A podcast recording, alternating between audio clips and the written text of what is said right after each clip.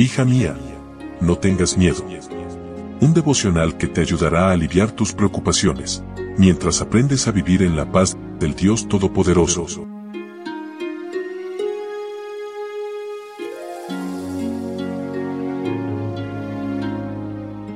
Hola, hola, ¿cómo estás? Buenos días, hoy es primero de marzo e iniciamos este nuevo mes pidiendo la dirección y la bendición de Dios en nuestras vidas.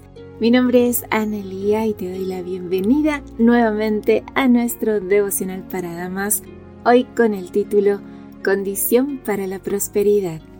Leo en Deuteronomio capítulo 14, versículo 23.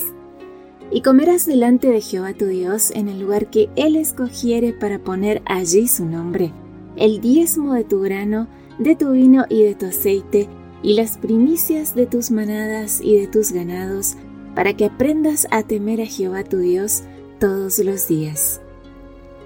Usar el diezmo mensual de nuestros ingresos laborales para los gastos de la iglesia local, donaciones a los pobres o en celebraciones conjuntas de los fieles no es bíblico. Sí, es cierto que los israelitas daban por lo menos tres diezmos, pero fíjate en las importantes distinciones que había entre ellos. El primer diezmo se separaba al colectar la cosecha o vender un animal. Levítico capítulo 27 versículos 30 al 32 hace referencia a cómo separar este diezmo y Números capítulo 18 versículos 21 al 24 explica que era entregado exclusivamente a los levitas o sacerdotes a fin de que dedicaran todo su tiempo a instruir en el templo y hablar a la gente sobre la ley de Dios. Este es el diezmo que equivaldría a nuestro diezmar hoy. Un segundo diezmo era sacado anualmente, como dice en Deuteronomio capítulo 14 versículos 22 al 27, y era para compartirlo y celebrarlo en familia. Se considera generalmente que el diezmo mencionado en estos versículos es el segundo diezmo, que debía consumirse en el tabernáculo como un banquete sagrado ante el Señor.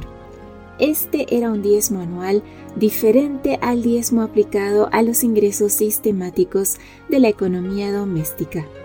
El tercer diezmo era separado cada tres años con la finalidad de compartirlo con los extranjeros, los huérfanos y las viudas, como dice en Deuteronomio capítulo 14 versículos 28 y 29.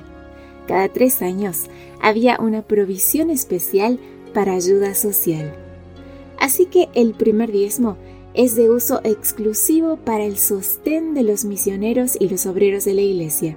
El segundo diezmo, que más bien es una ofrenda, cubre las necesidades de la Iglesia, sus ministerios y las necesidades de sus miembros.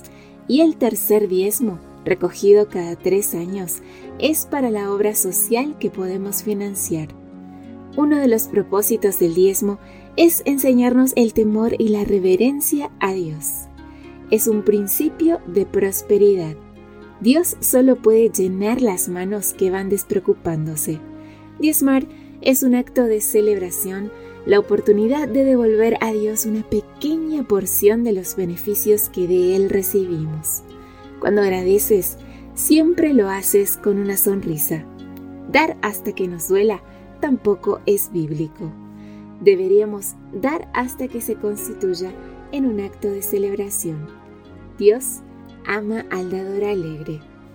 Amiga, si ya eres fiel en la devolución de los diezmos, te animo a empezar un plan sistemático de ofrendar. Conozco personas que lo practican y prosperan en abundancia. El dinero, como la energía, solo fluye cuando está en movimiento. Y qué hermoso es moverlo hacia los intereses divinos y eternos. Que tengas un lindo día con Jesús. Gracias una vez más por tu compañía. Recuerda compartir estos audios y que mañana yo te espero nuevamente, primero Dios, aquí en nuestro devocional para damas. Bendiciones.